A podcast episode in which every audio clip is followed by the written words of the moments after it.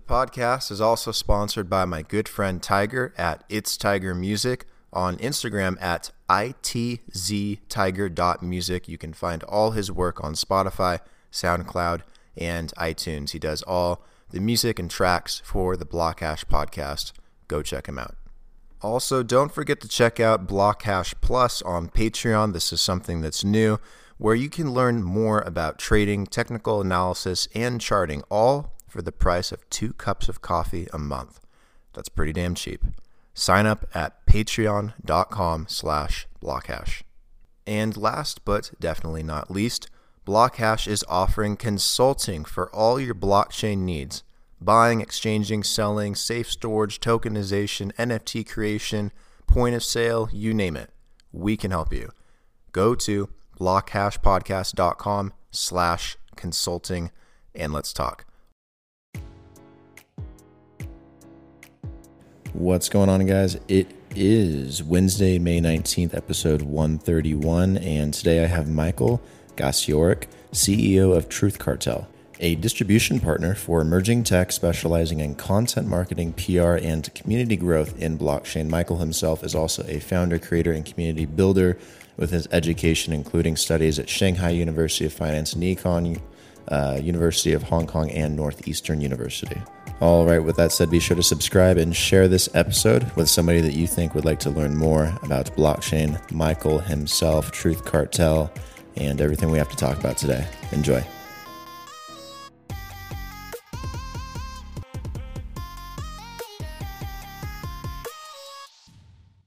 So it has something for everybody. Uh, and we kind of, you know, dive into So it's like a just a completely different vibe compared to like other festivals, maybe.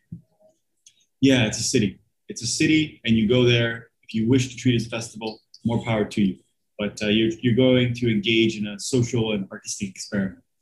But besides that, you know, Lightning in a Bottle is fantastic. One of the best uh, festivals I think that's still, you know, really gotten big and still kept its heart. Um, you know, you do the you do the classic uh, trip to Coachella here and there to kind of kick your teeth, see what's Yeah. up. Uh, I went during a year when a lot of my favorite artists were playing, uh, and you know, I'm still I, I still got a lot of love for San Francisco, so uh, I have big support for uh, Outside Lands. I think Outside Lands is kind of a cool festival in and of the city, um, so that's really special too. Have you been to yeah, you've been to other festivals like Coachella, EDC, or Ultra or stuff like that? Never went to the electronic ones yet, uh, but you know, have been Coachella, yeah. Uh, but I have with the pure electronic music ones. The one that I went to last weekend in Miami, and again, you get a, this kind of strange taste of normalcy, uh, especially after COVID. Now that I'm recovered, Really, yeah, really strange taste of normalcy. Like nobody's wearing a mask there. Like it feels No, like you're I in a different mean- world. For sure, it's uh, there's there's kind of a stupid joke. No, there's no COVID in Miami, but at least people are acting like that, right? Um, are you know, it depends on how much you trust the data coming out of the uh, the sort of local offices. But uh, we've been treating, we, you know, we've had pretty good outcomes considering the uh, case numbers, even without very stringent lockdowns. So uh, it begs the question of what's the right approach. Um, but all that being said, that was a great question to have before we had vaccines. Now we're post vaccines, we're beginning to distribute those. Best thing to do is get as many of these damn things out there to everybody who wants them, Mhm. uh, and then get people back to normal, get businesses open back up. So I am I am on slightly more of the aggressive timeline here, maybe a little bit more of the libertarian kind of uh, direction on this, um, and uh, you know that's that's kind of the, the direction that I'm hoping for. What do you Uh, think of that though? Like in terms of Miami's approach to the whole thing. Like, do you think it's wise and prudent to act like COVID just is a normal everyday illness and go about everything and do things normally, or do you think you know people should be taking it far more seriously? Well, I'm going to take this perspective from the uh, the the U.S. is its own petri dish of sorts, or even the world is its own petri dish. Everyone's um, coming up on an existential threat of some sort. The, Mhm. the, the threat being the unknown, right? What is COVID? How do we go about it? Right. Um, from a perspective of um, their philosophical grounding, right? So if you are um, perhaps you know, it was politicized in America, which is you know kind of the the Right. uh, unavoidable like reality of answering this question about Florida or California, for example. Um, and you've got you know a pretty open open uh, lifestyle in Miami and, and Florida, and you've got a pretty closed one in, in California. and I came from California to Miami, right, uh, with a little stop in Europe in between. So the um, you know you watch you watch how people vote with their feet as an interesting example of what people think about this, right? There's uh, you want to see that actually people. You look at the um, the seats lost in the House uh, by California. There was a there was a decrease in the population, an increase in California and Texas populations, right? That's you know those people coming from somewhere, um, and uh, now that's that's purely like a high level view. In terms of um, you know the the position COVID, I think it was uh, the more we know about it, the, the I think the more more uh, courageous we can be in our approach to it. Um, you know, if I had the magic wand, uh, vaccinate anyone who wants it, uh, especially the elderly or at-risk populations. Uh, progressively, you know, as soon as you can do that, move down to anyone who will absolutely take the vaccine, um, and then start opening up uh, things to limited capacity and then to full capacity over time. Uh, the thing that's lost in the arguments around COVID so far, I think, is um, whether or not uh, there's an emotional toll on the costs of, say, having a business shut down, on being secluded from one's friends, um, on you know not being able to to be face to face with people. Uh, realities of our world right now, but uh, there are much higher costs than I expect uh, people are working in. So I'm a bit mixed. I'm ambivalent about it. Right now, my, my I prefer this, but I'm also not an at-risk population. So um, I would definitely put this in front of each individual to decide for themselves. Um, but so far, I personally, in my state of life, my state of health, I'm a fan of what my, Miami's doing, what California's uh, California's doing less so.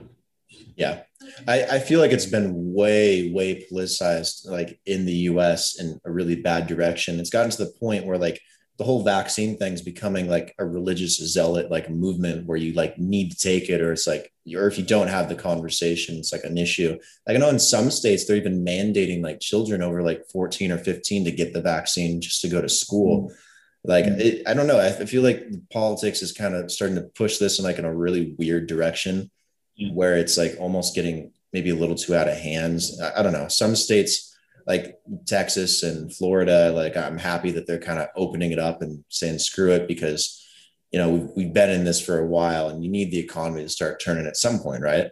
You need to be able to do normal things and develop immunity and all of that and give people the choice of what they want to do. I mean, I guess that's from my libertarian perspective as well. Let the people sure, decide sure. what they want to do.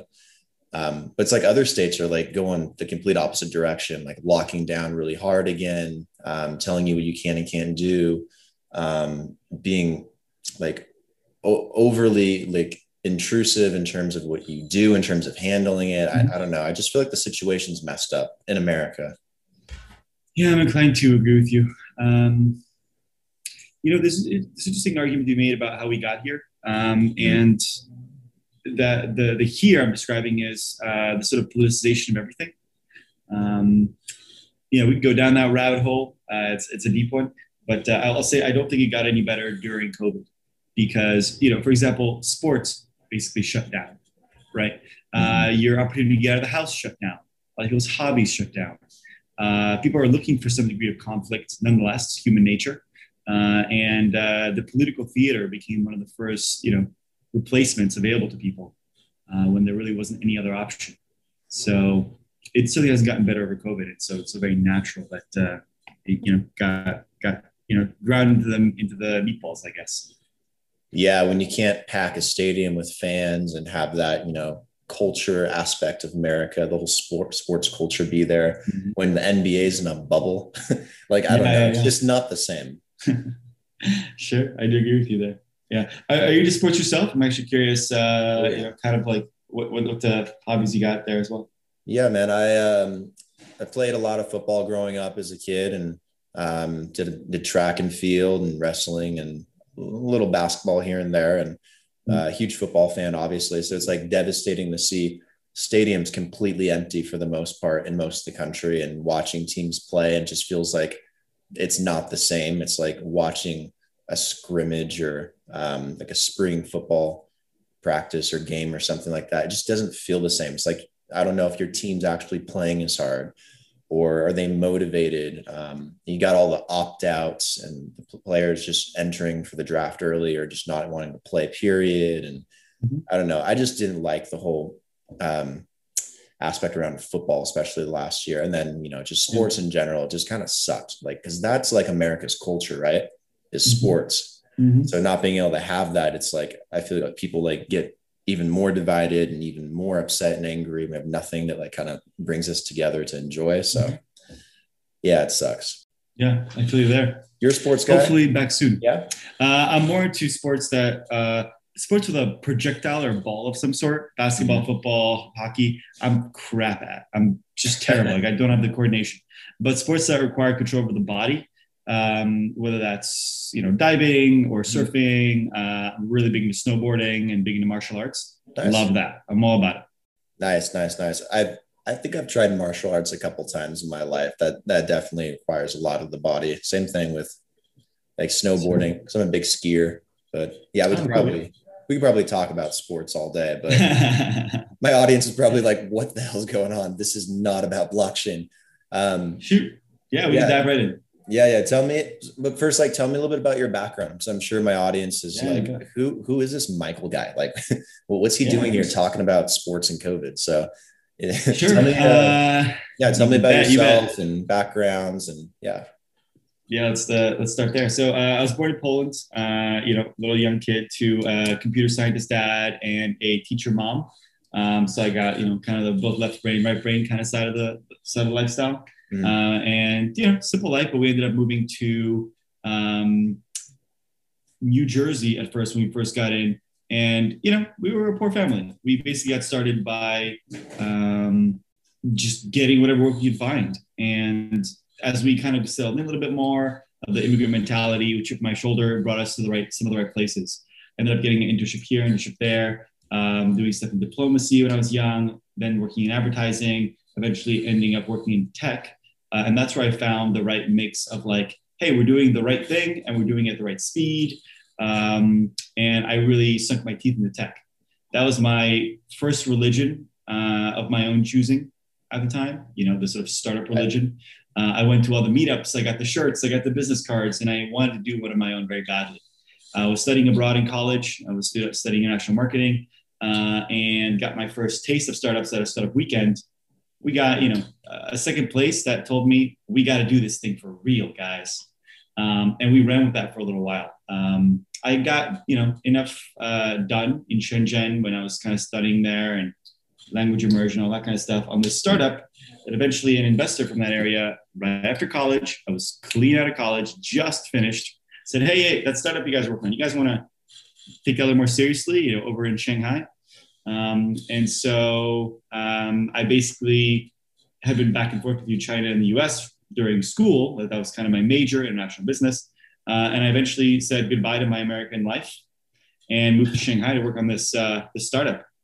Uh, I, have told this story before, but it felt like putting you know rocket fuel into a beat up Buick or something. Uh, it was the wrong type of fuel for the job, and we realized very quickly this is not something we wanted to work on. This isn't really a, a good uh, project for us or a really good team composition for us. We all had different dreams. Um, and so we shut it down and I went on this sort of journey of trying to figure out what to do with my, my life and work next. Um, and that's when I basically did a, a, very, I took a very interesting path to crypto, um, doing first info products, selling books and podcasts and stuff like that um, for uh, this, this you know, really interesting entrepreneur. And then that got me recruited to become the editor in chief of Startup Grind. Startup Grind is it's a huge um, startup ecosystem and community, mostly known for their events and conferences, but also has a very healthy uh, media footprint at this point. Mm-hmm. And I basically, you know, stumbled into building that. Um, you know, blood, sweat, and tears, three years of work, and, and we kind of built a publication there. Um, and I eventually left to try to start my own thing which ended up becoming a, a marketing agency uh, that focused on crypto with you know a few failed attempts and starts and stops in between. Yeah. Um, and that was about like 2017. So I basically rode the rode the huge wave of crypto, doing ICOs and marketing and a bunch of other kind of stuff. And eventually got recruited to work at one of my uh, clients and uh, dove headfirst into DeFi. Nice. Well, was there something specific that made you want to get into blockchain and crypto, or was it just kind mm-hmm. of by happenstance in getting that into that position? Yeah, sure. The the big thing that I, am really curious about in crypto um, has everything to do with uh, what I'm so interested in day to day, uh, which you know I may be a little uh, complicated, whatever. But um, psychology, philosophy were always the things that I found really interesting. You know, how do people interact? Who are they? How does that work?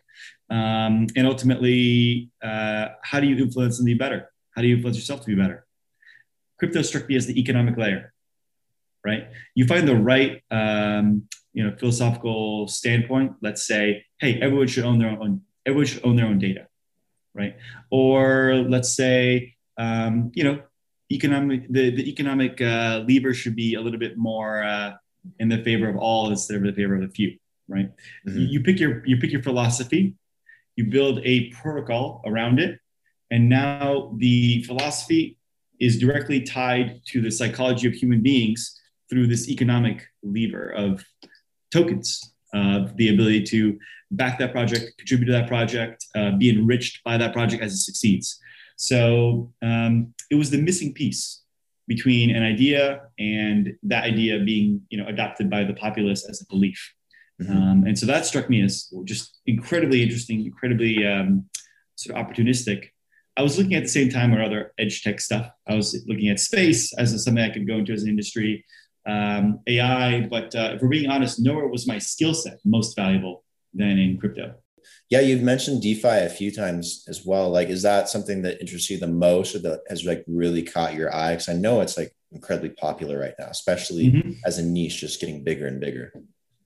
Totally. Yeah, sure. So uh, when we say DeFi, we think of decentralized finance, which basically would be uh, you know the unbundling of a bank, mm-hmm. right? Uh, and and doing some piece of what the bank does better, um, whether that means more it's more lucrative for the uh, users or it's more transparent for the for everyone participating or you're able to accomplish something that would otherwise be impossible due to regulation or uh, speed or cost otherwise in, in uh, standard banking uh, sector. And my gosh like there's there's like reasons why it's important to do just because hey this will give more people economic opportunity. And there's reasons why it's just fun to do because it's just like such an exciting ecosystem to be part of right now because everything's moving so fast. Um, so you're standing on the intersection of both like exciting and important uh, being in defi i think um, and I've loved it since we, you know, since I really started getting into it. I'm in it personally. Uh, I, I, manage a small portfolio, a small personal portfolio of um, investments in DeFi tokens as well as DeFi yield farming opportunities. So I move my money around and, and try to find ways to make it grow, um, mostly in, in, sort of crypto in that regard. And then I also work full time uh, by day on a really successful DeFi protocol called TrueFi, which does um, credit modeling and and collateral free loans, mostly like big institutions. So we just so we just took that piece from banks, we put it on the blockchain, decentralized it so that we wouldn't have to you know be responsible for um, every component of it. We handed off the keys to the community, um, and now are you running you know tens of millions of dollars in loans um, after launching in November to pretty big companies and the rewards are going right to the lenders. They're not going to the quote unquote bank. We took them out. Mm-hmm. So you can make some fat returns, you know, 50, 60% on your money um, just for holding it in there per year. But no say, risk, of course. Yeah. When you say collateral free loans, like what do you mean exactly? So I, every time I think of loans in the space, it's mm-hmm. like everything's collateralized. Exactly. Right. So think about your credit card right? Your credit card is an uncollateralized loan for 30 days, right? You have a, a credit limit. Let's say your credit limit is 30,000 bucks. Um, you can spend any amount under that. And so long as you pay it off the next, before the end of the next, before the end of the month, you're chilling. You're all set. Uh, and that's what we're basically trying to bring on chain. Now, we're not trying to do it for retail users like you and me. We're doing it for big institutions like banks lending to banks or the government lending to banks. Mm-hmm. Uh, we're talking, you know, 10K minimum, right now 10 million maximum, but we're, we're on track to start loaning out up to half a billion over time. Uh, we have borrowers who want that. Um, and uh, the interesting thing is, it was never possible to do this on blockchain because you would be having to sacrifice something. You sacrifice decentralization, for example, and you have some companies who are doing this kind of stuff um, that are centralized entities. I'm not going to name names, but you know they're pretty popular. Mm-hmm. Um, you could sacrifice uh, privacy, meaning the you know borrowers, for example, would have to be de-anonymized and open to the public. Um, and you know you could also sacrifice scalability, but in this case, you know you don't necessarily want to scale to to such a big size just yet uh, because there is you know risk with scale. So let's just take one of those two. There's companies doing it in a centralized fashion. We decided to do it in a decentralized fashion, but we had to remove the veil of anonymity from the borrowers, right? Mm-hmm. And we had to have enforcement, right? So whenever a borrower comes on the platform, uh, they basically have to do three things to lower the risk of them running over the money and no one knowing where they went. Uh, they have to reveal the veil of anonymity, and they do that by completing a standard, you know, know your business thing. Mm-hmm. Uh, you know, send us some due diligence materials, like you know how leveraged they are, who they are, how much time they've been in business, that kind of stuff, right? They lift the veil. It's no longer private, right? Just like a you know going to a bank and get a loan. Uh, the next thing you got to do is uh, basically uh, get approved by the community. So now it's almost as if, and it isn't, but it, it's almost as if the people who hold this token that's tied to our platform, TRU, suddenly make decisions about, hey, this guy, yeah, they're pretty cool. I see, I saw their materials. I know them from Twitter. I, I like their founder. Let's give him a thumbs up. Yeah, let's let this guy take out 10 million bucks at a 15% rate or something. That feels good to me. Uh, and the last thing is they have to sign a lending agreement. So that if anything was to hit the fan, uh, they're going to get pulled into court. Uh, and they'll be they'll, that'll happen publicly. So they lose a ton of reputation, which matters for an institution. Doesn't matter so much for an individual who just made a million bucks by running away.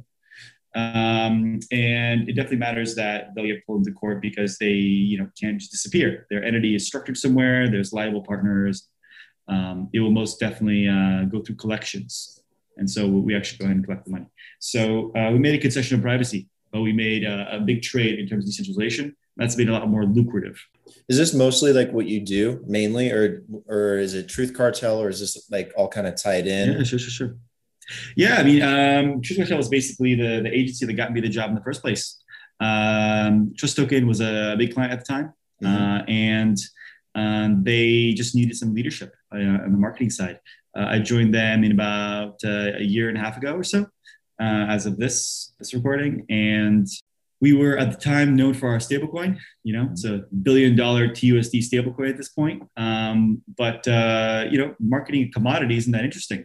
You might as well be, you know, come up with the campaign "Got Milk" but for stablecoins, right? They're all the same. You're basically marketing a dairy product. It's like just like commodity. It's everywhere. Right. Um, and then we decided we wanted to do more. We decided to go after DeFi. Uh, we had a really good reason to do that, and that became, you know, an, an incredible opportunity for me. So I jumped jumped on board with that. Uh, I still run the agency on the side. Uh, I do DeFi project marketing mostly. We do some stuff with NFTs, uh, NFT marketplaces, and that kind of stuff. We do some consulting and advising, but it's basically, um, you know, Truth Cartel is just a place for me to handle all my uh, all my projects. Uh, and then Trust Token is where we're really building the future. You know, many hours a day uh, across a whole bunch of really great people. So best of both worlds, mostly that. Um, as of the last month, I started doing angel investments as well. Mm-hmm. So starting to put a little bit of money earlier into these companies. Back in the day, it was just you know throw a few bucks after an ICO. Now it's like okay, you got to be you know verified and credentialed, and um, you have to be a, a uh, accredited investor. So you know a little more work, but still really cool opportunities in space. So I throw, I, I use Truth for that as well. Yeah, that sounds like a really fun line of work. Really does especially with how exciting the space is um, and, and how fast it's growing. what's your portfolio look like? You mentioned that you got yourself a little bit of a DeFi portfolio, right? Is it like mm-hmm. like a bunch of swaps, like Uni, Pancake, and Sushi and whatnot, like all the food sure, ones, or is it like um, some of the other tokens that are like related to DeFi? Sure, Great. such a good question. I, I love kind of cutting this stuff up, and um, I'm pretty happy to be pretty open about this. Um, you know, I'm, I'm very over leveraged in our own token, TRU, um, and I, I, really believe in it. I really I hold it, I use it, I vote with it in governance.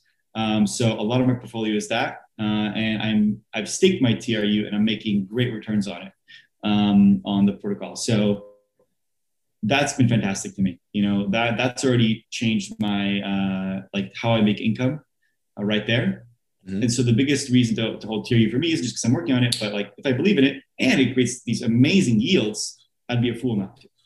Um, I'm also holding um, a bunch of Ethereum. I'm huge to Ethereum. I think Ethereum is genuinely the future. Um, and uh, hold a, maybe half as much in Bitcoin. I think Bitcoin's great, but I think Ethereum is the future. Why do, why do you uh, think Ethereum is the future? Yeah. Uh, well, so far because that's where the entire ecosystem of uh, crypto has been built, right? Mm-hmm. You can argue, you know, very substantively that there are great chains out there. There are great t- layer one chains. You know, uh, uh, I'm personally a big fan of Avalanche, Algorand. Uh, I think Solana is doing really incredible things. Polkadot has some really interesting solutions. There are other ones that I also like. Uh, you know, I won't go all down the whole list, like Near Protocol and so on. But there's a lot of really great people there working on some really substantive technology, and um, and yet, you know, the it's it's how do you catch up with Facebook, right? Uh, how do you catch up with the Apple iPhone store, right? Um, there's such a lock-in to some degree right now on Ethereum. Uh, so much innovation is happening on Ethereum, uh, and optimizations to scale it, like the optimism updates um, that will improve the gas fees and stuff, are coming as well. That will make it a lot more easy and cheap to use. But I think the the future is you know kind of already baked in. That's not to say I'm not hedging my bets. Um, you know, I'm, I'm holding, uh, you know, some Luna, I'm holding some Algorand, um, you know, exploring Polkadot and Solana. But um, the, it is it is my opinion at this time that this the the shall we say chain wars will kind of pan out in this kind of like hybridized way. The first thing is that there's going to be uh, specialty chains, chains designed for particular use cases right? Um, or at least designed for generalizable use cases that have become popular for a single use case.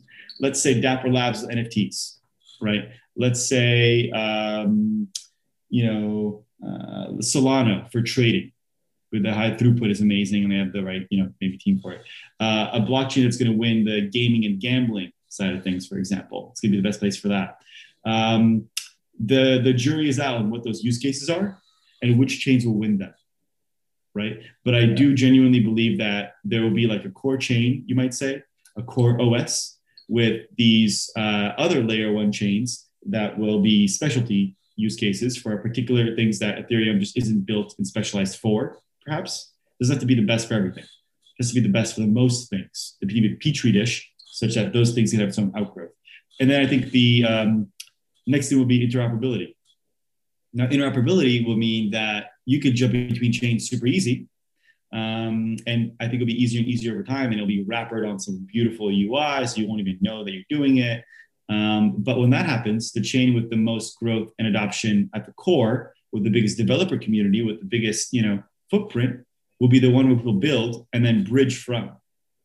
Right. Mm-hmm. So I think interoperability and just how far ahead Ethereum is um, and also that it's pretty great for most things, but won't be the best for everything. And we'll have, we'll have other layer ones for that. That's why I'm so bullish on Ethereum. I think it's you know, it's the virtual computer of, of the of the world. You know, it's the new internet. It's um, uh, a backbone of this whole movement that we're experiencing right now. I'll just jump through a few other tokens that I'm excited about while, while we're doing this. Uh, I'm definitely excited about your DeFi stuff. Uh, I think you know Wired, um, which is kind of like a money market, like it's a bit like a, uh, intelligent investor, like your your Charles Schwab intelligent investor thing, um, is pretty great. Uh, it's like the DeFi Bitcoin, you could say, uh-huh. uh, into the, a lot of the big um, DeFi projects like Aave, uh, you know, Link. I think is uh, has got an amazing community, um, and then Uniswap and SushiSwap, big holder of those, and and playing with those those ecosystems. And then, you know, I've got a bunch of stable coins that I'm using to farm with, uh, to earn yields with and stuff like that. A handful of other, you know, crap coins that uh, I won't mention here. Mm-hmm. Um, but uh, I think that that's that's a pretty good portfolio. Heavy TRU, heavy DeFi, uh, heavy Ethereum, Bitcoin, with a, a smattering of you know long shots in between. Nice. What do you think about Uniswap? I know they got their big version three rollout happening tomorrow. I know, a lot, I know a lot of people are excited about it and it potentially being, you know, like the world's or one of the world's largest like efficient liquidity platforms in, in terms of scale and where they can take it. I'm not, do you have any thoughts on that? Are you watching yeah, it closely sure, to see what happens? Yeah, sure.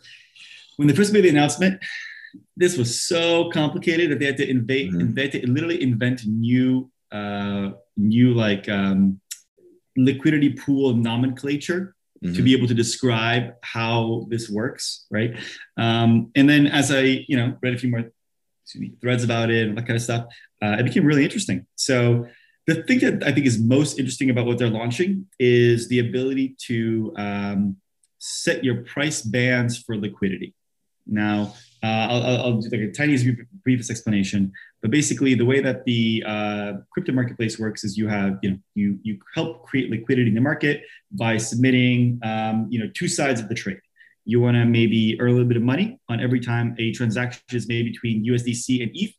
You take 50-50 ETH USDC, you put them up on, let's say, Uniswap or SushiSwap, and then you basically make a percentage of every trade, right? Now you're exposed to the underlying assets. You're exposed to the balance between underlying assets. You might suffer a permanent loss. We can go way deeper on that, but it's fairly technical stuff. The thing that Uniswap did that's super interesting is allow you to basically create almost like liquidity providing stop losses, right? Mm-hmm. It says, hey, I'll, I'll provide liquidity, but only if the price of the asset is between this band, right?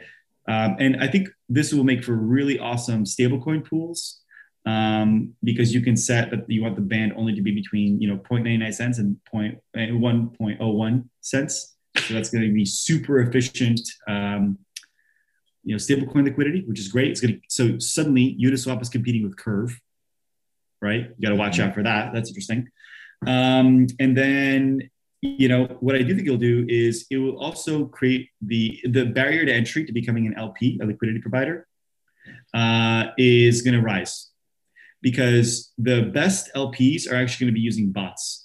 They're going to be, you know, uh, sending very tight bands, moving their bands, um, it's going to make it a little harder to just you know throw your money into a liquidity pool hope for the best um, which you know i think would be good for the ecosystem but it will definitely start pushing people out a little bit of the same way that i think asic miners pushed out some people mm-hmm. um, when, when you can mine with your graphics card and you're a gamer great make a few bucks during the evenings when you're going to sleep or something um, but when you have to have an asic miner to mine the, the next hot coin you're you're just blown out of the water Mm-hmm. So I think it's going to make LPing a little bit more of a specialty uh, activity.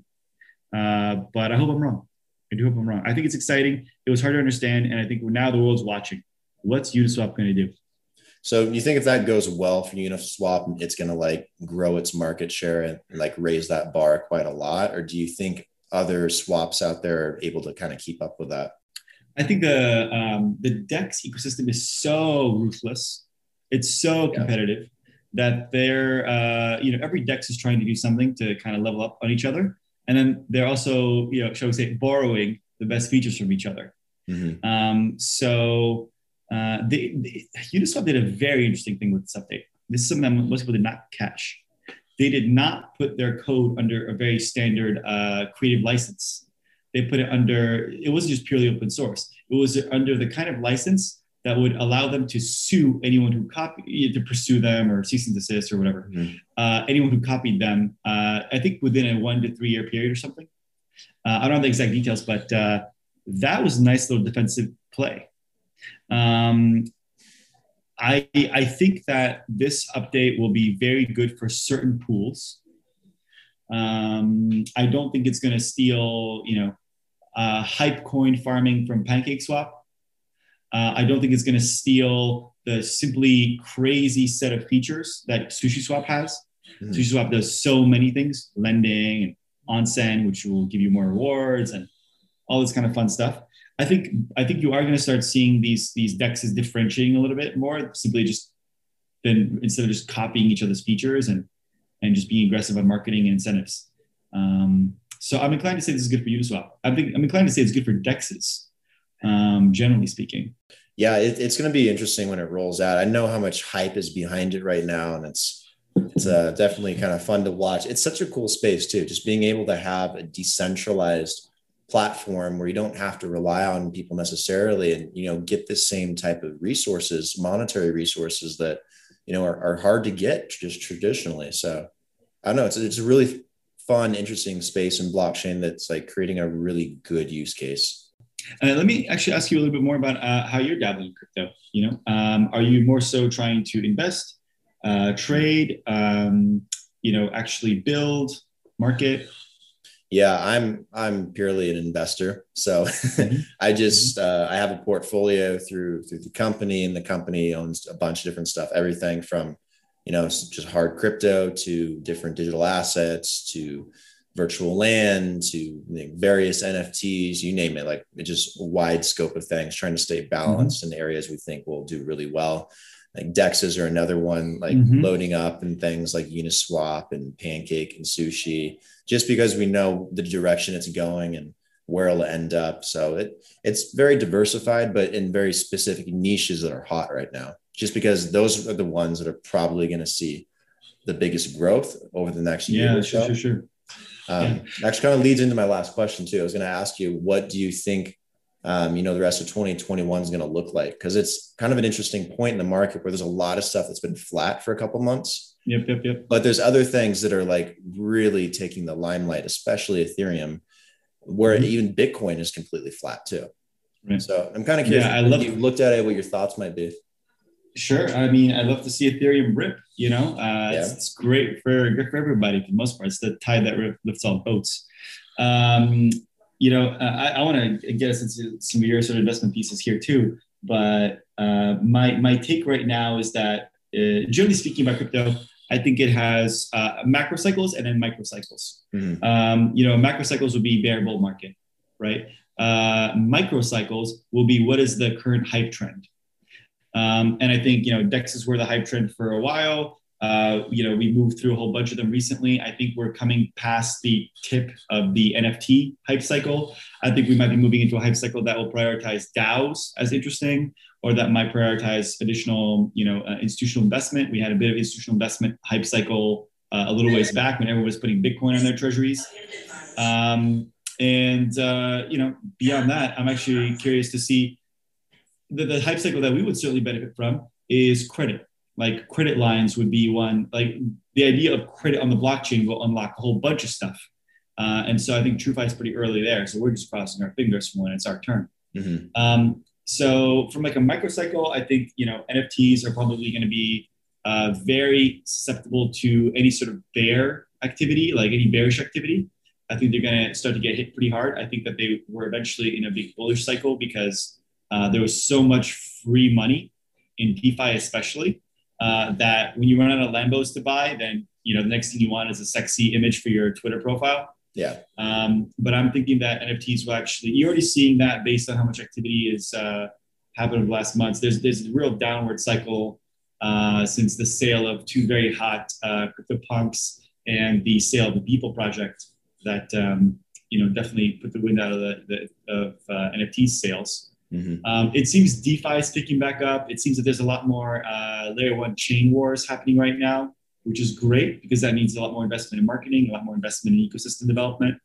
Um, so the chain wars are, I think, a good thing as a whole, especially when interoperability is at play.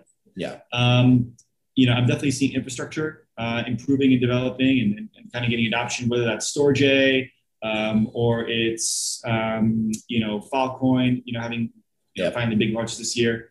Uh, another big project that I love is uh, Akash Network, which does uh, you know cloud compute. Uh, they've been doing pretty well recently as well.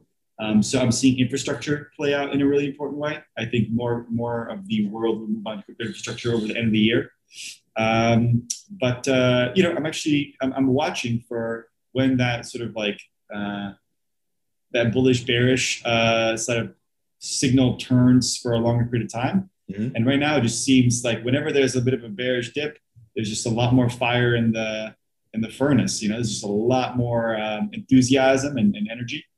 Um, and you know, I'll, I'll, repeat what I hear uh, from some of the folks that I follow on Twitter, who you know have been in the industry for even longer than I have. Um, that this time is different. That this is in the beginning it was hype. Now it's there's hype still, but it's mixed with adoption. Um, you're seeing, you know, MetaMask wallets grow. You're seeing people asking about how to actually use the Ethereum, how to stake it.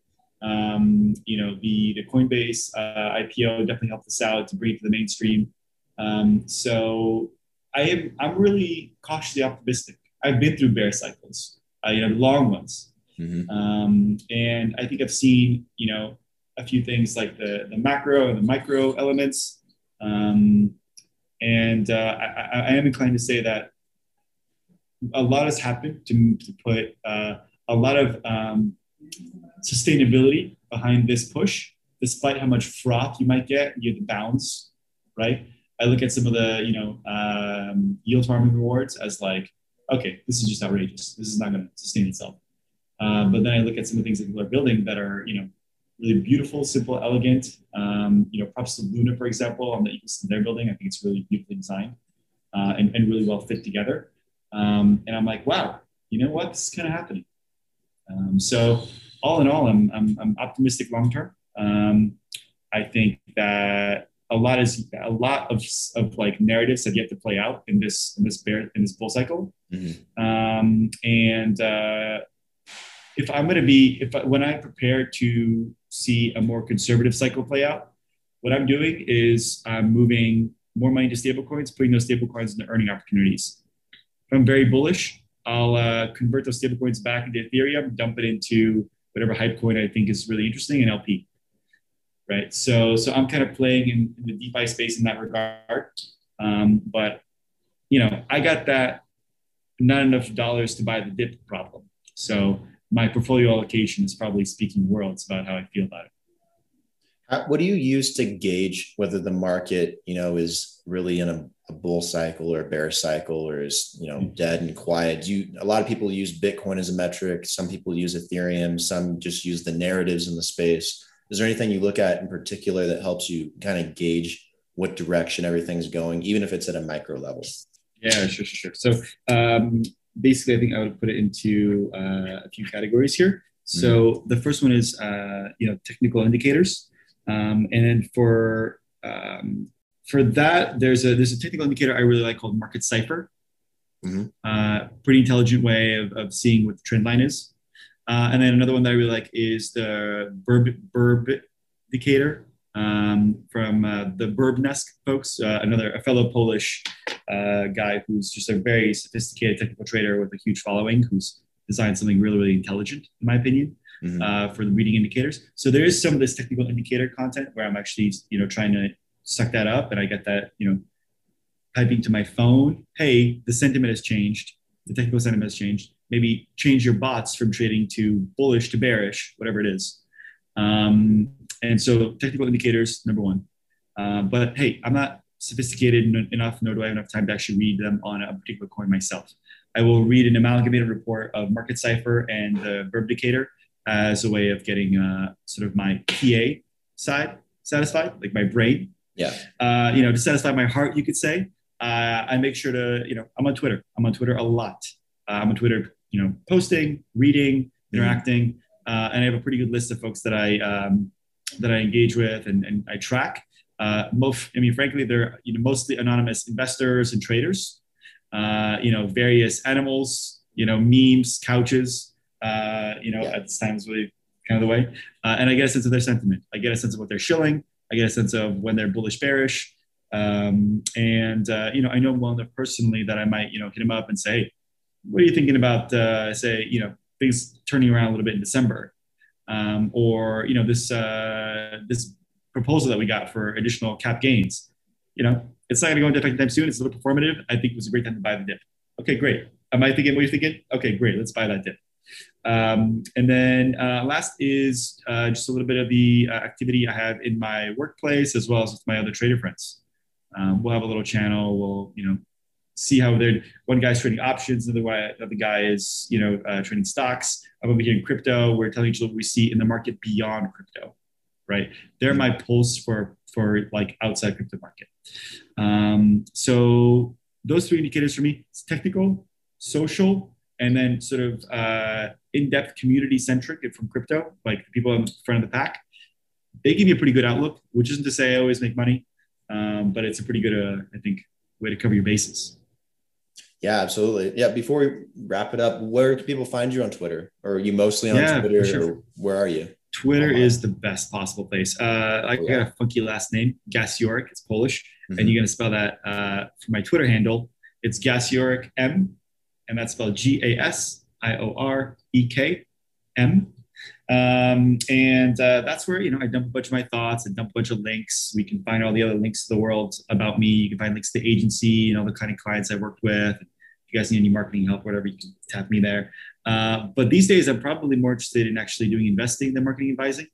Uh, it's you know a good enough time in my career where I want to actually work with great projects. Maybe once we have the technology and the team and the um, you know sort of economic um, model, but maybe don't have the marketing. And I would love to just help them take it all the way to to success. Um, that's kind of where I'm thinking about now. That's what people should definitely reach out to me for to get some cool ideas. You should change your first name to ETH, and then you can be ETH Gasiorek. That'd be a cool fun little pun there. That's actually kind of funny. Actually, that uh, Gasiorek.eth would be uh, a nice way to have a little tag. That's pretty clever. Yeah, that'd, that'd be a pretty, um, pretty cool one. Let me actually ask, uh, you know, while we're wrapping up here, uh, maybe you could share your portfolio a little bit with us, yeah. uh, whether it's the companies or your own. Uh, it sounds like you guys are very diversified um, and you're diversifying not just in different tokens and theses of tokens, you're diversifying different assets, virtual real estate, you know, mm-hmm. NFTs and what have you. Uh, could you tell me a little bit about how you guys have chosen to, you know, allocate your portfolio and some yeah, of the things that you're course. seeing are hot right now? Yeah, I actually get this question asked a lot, so it might be a good time for me to, to kind of dive into it for a second. But I, I look mm-hmm. at it from two different ways. Like there's a, a profit perspective, and then there's I, I guess, a narrative perspective. So, um, from a profit perspective, what I'll try to do, I guess this kind of turns me into a bit of a swing trader or sometimes even a day trader, depending on what's going on. But I'll look for something that's going to move, you know, 10%. You know, in this kind of market, 10% is easy to find, relatively easy. So if you have enough capital put down in the right position and you can find a 10% move, and you can capture five, six, seven percent of the 10%, and you give yourself a buffer and for when it comes back down and you think you should get out, then generally you can you can make pretty good money just as long as you have a sizable amount of capital and you're paying a lot of attention. So from a profit perspective, um, that's what I generally try to do. I try to find different opportunities, what's what's popular, what's moving, what's and then I group those together into one category, and then I'll trade and profit based on that when I when I need to or when I feel mm-hmm. like I need to. And then mm-hmm. from I guess a narrative perspective, it's I look at all the different possible and existing niches that are growing quickly in the space, like DeFi, for example, um, decentralized storage or um, staking or yield farming, you know, it, on and on and on and on. Like I look at those different niches and I like ask myself, what are the top ones in that space? Which ones are the best competition so I can hedge against myself? Because even when I'm losing money, I still want to be winning in some, um, you know, some sense. so it's, sometimes I like to hedge against what I initially think, anyways. So I'll find a niche. Let's say it's DeFi. I'll let's say I invest in Uniswap. I'm probably going to invest in its closest competition, which could be Sushi mm-hmm. Swap or Pancake Swap or something else that pops up. Mm-hmm but also look at it from a, a technical perspective, also from a TA perspective, like where the technology's at, how good is the team who's on that team? Are they more or less hype driven? Are they more or less very open about their developments and what's going on? Um, take Cardano and Charles Hoskinson, for example. Charles mm-hmm. Hoskinson is very exactly. well known, but he's also very vocal, very outgoing, and talks about you know, not just Cardano, but everything else they do with IOHK and, um, you know, his life too. And you, you start to really feel for the team. And I think that's part of the reason Cardano has done so well is he's been a, very open about the project and honest. And then there are mm-hmm. others that are well known, but that aren't as open and talking about what's going on, or they don't get as much done. So I won't name names on that perspective, but look after the show. Yeah but you know looking at all those different areas you can kind of start putting different groups and categories together of what will play out really well and maybe as short as six months maybe as long as a couple of years.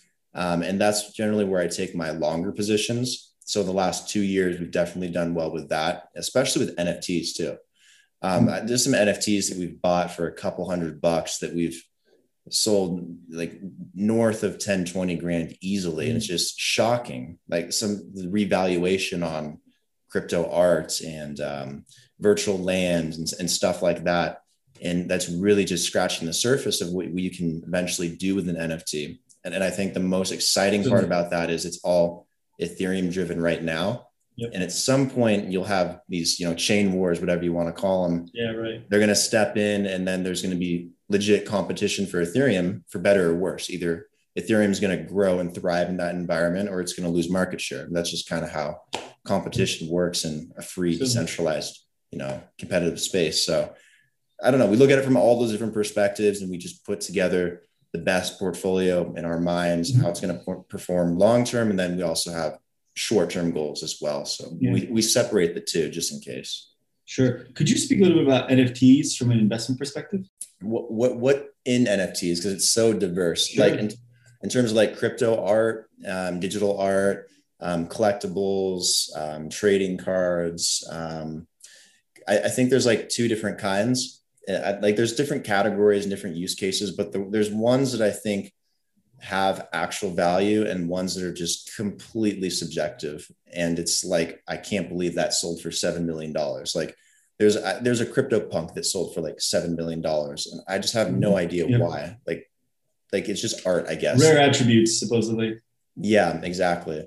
And then there's other things that have a little bit more value, like it's actual piece of real world lands that's a real mm-hmm. estate put on the blockchain that sells or it's mm-hmm. uh has some unlockable content to, to meet a famous yeah. person or you get it sure. so let, us let's speak about the utility free art style nfts right because uh, i think you know you and i can um, what i'm really curious about is uh, the perception of value and then the change in the perception of value mm-hmm.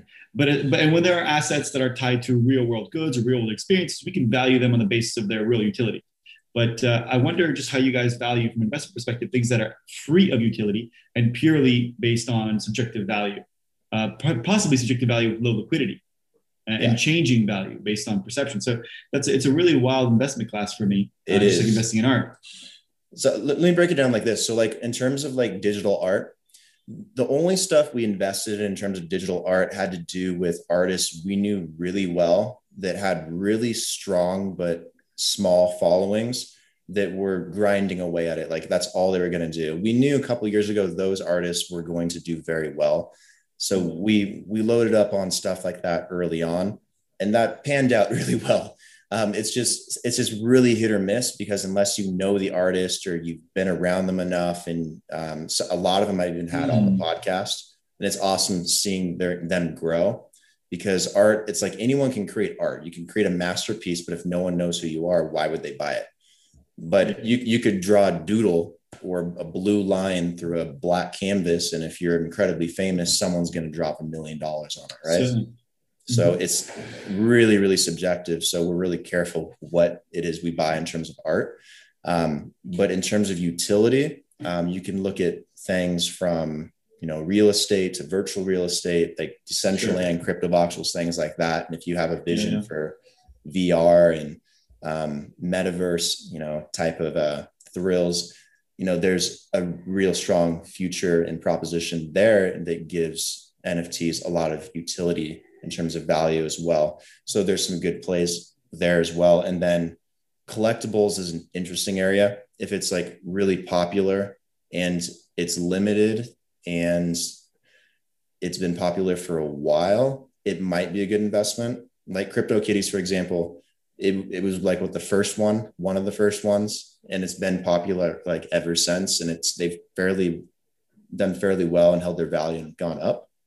So that would present a good investment to consider versus um, or CryptoPunks, for example, they've been around for a long time and are yep. going up in value versus something that's brand new because it's going to be in a very saturated space. Mm-hmm. So it's it's difficult to to really gauge. It takes more than one conversation or one sit down to really yeah, figure out what it is. It takes many conversations to be like, okay, we're like 80% confident this will probably do well in a few years, or we're not so confident that that'll do well. Like it's just, I feel like it takes so much more um, focus and research looking into it versus even investing and speculating in a shit coin in a right, lot of ways, right. because at least that you can predict to some degree what kind of hype cycle is going to push it, whereas you can't sure. do that with NFTs. Exactly. You can see the, the, tokenomics. You can see the makeup of a team from a pure credentialing perspective. How are you going to credential an artist, and how are you going to see the tokenomics of an NFT? Mm-hmm. Um, so what I'm hearing you say is, um, you know, what some of your biggest successes in NFT investings uh, have been in uh, effectively um, helping artists break out, right? Getting in early, yeah. help you know, funding some of their very earliest uh, projects. That seems like a really outsized opportunity for people. Mm-hmm. Uh, I'm hearing you say that the investments that are also holding stronger than the ones that have been around longest. And you've got your, you know, whether crypto kitties or crypto punks, which you know I'm a fan of as well. Yeah. Um, you know, are solid places to kind of put your investments. Mm-hmm. I wonder though, um, how do you think a bear market infects uh, NFT investments? Because I wonder if they're going to be uh, they're going to get they're going to face outsized depreciation. Yeah, it you know that's a good question. I think right now NFTs are still so damn early on and it's really kind of a bubble at the moment. Like I don't see them going anywhere. Like I think they're going to be around indefinitely as much as Bitcoin will because I think they're here to stay. I don't see them disappearing and they have so many potential use cases they can do a lot of good. I just think it's super early and if we were to go into some type of bearish cycle, or we had a downtrend or something negative happened or there was some regulations that came in in terms of you know nfts versus other tokens because they're non-fungible um, and represent like property. I don't know how, how, they rule on that or what they do. Yeah. and that's something that might really hurt the market in the short term but it's a hell of an investment opportunity because i don't see it going anywhere. I just see it evolving and kind of rolling with the punches um, I, I, think we're just scratching the surface because most NFTs, it's art and collectibles, to be honest. Mm-hmm. That that's pretty much all it is. And then people creating their own art and their own collectibles. And that's great. The problem is it's oversaturated in those two categories. The, the real categories are going to be like what kind of utility can you attach to it? If you're a music artist, can you attach your next hit single or album as unlockable content? Can you do something promotional? Can you sell a venue ticket? To maybe like Burning Man or something like that? Mm-hmm, um, mm-hmm. Or can you sell the ability to meet your favorite celebrity or artist as an unlockable content? Like how much utility can you attach to it? Could it be real estate and real world land or a car or a title? Um, could, could it, you know, it could be just about anything. Like I think we're mm-hmm. just stepping into the realm of what you do from a utility perspective and what you attach to it um, to tie it back to the real world that and then metaverse and gaming because i think that's the next level of economics that we're just starting to scratch the surface of as well so i think that one's a bit more far off maybe half a decade maybe even an entire decade but mm-hmm. nfts mm-hmm. will have a huge huge role in terms of online digital gaming marketplaces yep. in world yep. um, items and um, validity and um, you know stuff like that so it's another sure. thing to consider investing in early while it's super cheap. Um, but it's hit or miss. You know, you, you got to just kind of buy a big bucket of stuff and, and put it away for a while if you go yeah, that. Sure enough. Sure enough. Uh, I can also see it becoming very useful in land rights, uh, legal mm-hmm. contracts, you know, so many of these things that we're going to see NFTs kind of play a role in. Uh, it's a cool investment strategy. The NFT side, I haven't uh, yeah. heard enough uh, good takes on it yeah, it, I'm most excited to see OpenSea diversify and allow uh, Tezos NFTs because I want to see how that mm-hmm. affects the Ethereum NFTs and if it's actually popular. Mm-hmm. Um, because that'll determine whether or not we have these like chain wars. Because like, what what's the chain war is going to be between Ethereum and um, everything else? Like, because we've had all kinds of other use cases and nothing has really challenged Ethereum yet. Um, Will it will it actually be NFTs? Will DeFi on a different chain take off? Will um, yield farming on a different chain take off? Like some niche is going to pop up that's going to challenge Ethereum and its status. I just don't think it's going to be depla- displaced like super quickly. It's going to. I agree with you. But we'll see. Yeah, I agree with you. Uh, and uh, you know, seemingly the biggest reason to go to another chain right now is to capture yield that you can't get on Ethereum because it's been farmed out by too many converts Right. So like the Cope airdrop brought so many people to Solana. It's crazy. Uh, Pancake Swap, yeah, like yield farming and, and liquidity providing brought some people over to BSC. Um, but where would those, but like that's PayPal paying people five bucks per user, you know, that's mm-hmm. that same stuff as back in the day. Yeah, I'm excited to see where it goes, man.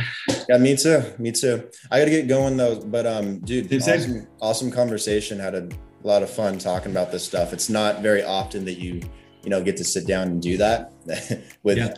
ordinary people that you don't really know. So yeah, I appreciate the Mhm. conversation. I'm sure a lot Absolutely. of people will as well. Yeah, I appreciate the uh, the take on how to invest in NFTs. That was an interesting one. I got to update my portfolio here to diversify a bit. Yeah, man. Recommend it. Thanks for your time, brother. All right. See you.